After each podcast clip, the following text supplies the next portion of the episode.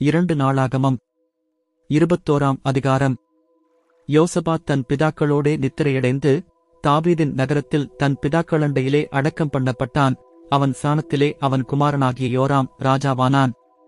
அவனுக்கு யோசபாத்தின் குமாரராகிய அசரியா ஏகியேல் சகரியா அசரியா மிகாவேல் செப்பத்தியா என்னும் சகோதரர் இருந்தார்கள். இவர்கள் எல்லாரும் யசபேலின் ராஜாவாகிய யோசபாத்தின் குமாரர்.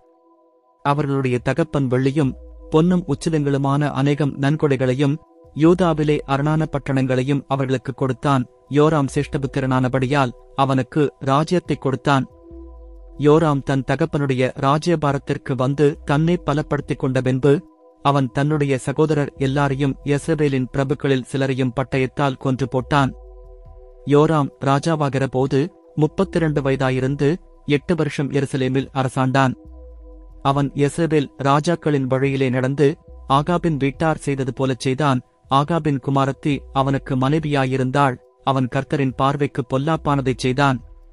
கர்த்தர் தாவீதுக்கும் அவன் குமாரருக்கும் என்றென்றைக்கும் ஒரு விளக்கைக் கட்டளையிடுவேன் என்று சொல்லி அவனோடே பண்ணின உடன்படிக்கை நிமித்தம் தாவீதின் வம்சத்தை அழைக்கச் சித்தமில்லாதிருந்தார். அவன் நாட்களில் யூதாவுடைய கையின் கீழிருந்த ஏதோமியர் கலகம் பண்ணி தங்களுக்கு ஒரு ராஜாவை ஏற்படுத்திக் கொண்டார்கள். அதனால் யோராம் தன் பிரபுக்களோடும் தன் சகல இரதங்களோடும் புறப்பட்டுப் போனான். அவன் இராத்திரியில் எழுந்திருந்து தன்னை வளைந்து கொண்ட ஏதோமியரையும் இரதங்களின் தலைவரையும் முறிய அடித்தான். ஆகிலும் யோதாவுடைய கையின் கீழிருந்த ஏதோமியர் இந்நாள் வரைக்கும் இருக்கிறது போல கலகம் பண்ணிப் பிரிந்தார்கள். அவன் தன் பிதாக்களின் தேவனாகிய கர்த்தரை விட்டபடியினால் அக்காலத்திலே இட்னா பட்டணத்தாரும் கலகம் பண்ணினார்கள். அவன் யோதாவுடைய மலைகளின் மேல் மேடைகளை உண்டாக்கி எருசலேமின் குடிகளை சோரம் போகப் பண்ணி யோதாவையும் அதற்கு ஏவிவிட்டான். அப்பொழுது தீர்க்கதரிசியாகிய எலியா எழுதின ஒரு நிருபம் அவனிடத்திற்கு வந்தது அதில் உம்முடைய தகப்பனான தாவீதின் தேவனாகிய கர்த்தர் உரைக்கிறது என்னவென்றால் நீ உன் தகப்பனாகிய யோசபாத்தின் வழிகளிலும் யூதாவின் ராஜாவாகிய ஆசாவின் வழிகளிலும் நடவாமல் யெசபேல் ராஜாக்களின் வழியிலே நடந்து ஆகாபுடைய குடும்பத்தின் சோரமார்க்கத்திற்கு ஒத்தபடியே யோதாவையும் எருசலேமின் குடிகளையும் சோரம் போகப் பண்ணி உன்னை பார்க்கிலும் நல்லவர்களாயிருந்த உன் தகப்பன் வீட்டாரான உன் சகோதரரையும் கொன்று போட்டபடியினால் இதோ கர்த்தர் உன் ஜனத்தையும் உன் பிள்ளைகளையும் உன் மனைவிகளையும் உனக்கு உண்டான எல்லாவற்றையும் மகாவாதியாக வாதிப்பார். நீயோ உனக்கு உண்டாகும் குடல் நோயினால் உன் குடல்கள் நாளுக்கு நாள் இற்று விழுமட்டும் கொடிய வியாதியினால் பாதிக்கப்படுவாய் என்று எழுதியிருந்தது.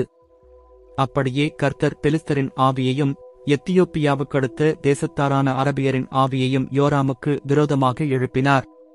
அவர்கள் யோதாவில் வந்து பலாக்காரமாய் புகுந்து ராஜாவின் அரமனையில் அகப்பட்ட எல்லாப் பொருள்களையும் அவன் பிள்ளைகளையும் அவன் மனைவிகளையும் பிடித்துக் கொண்டு போனார்கள். யோவாகாஸ் என்னும் அவன் குமாரரில் இளையவனை அல்லாமல் ஒரு குமாரனும் அவனுக்கு மீதியாக வைக்கப்படவில்லை. இவைகள் எல்லாவற்றிற்கும் பிற்பாடு கர்த்தர் அவன் குடல்களில் உண்டான தீராத நோயினால் அவனை வாதித்தார்.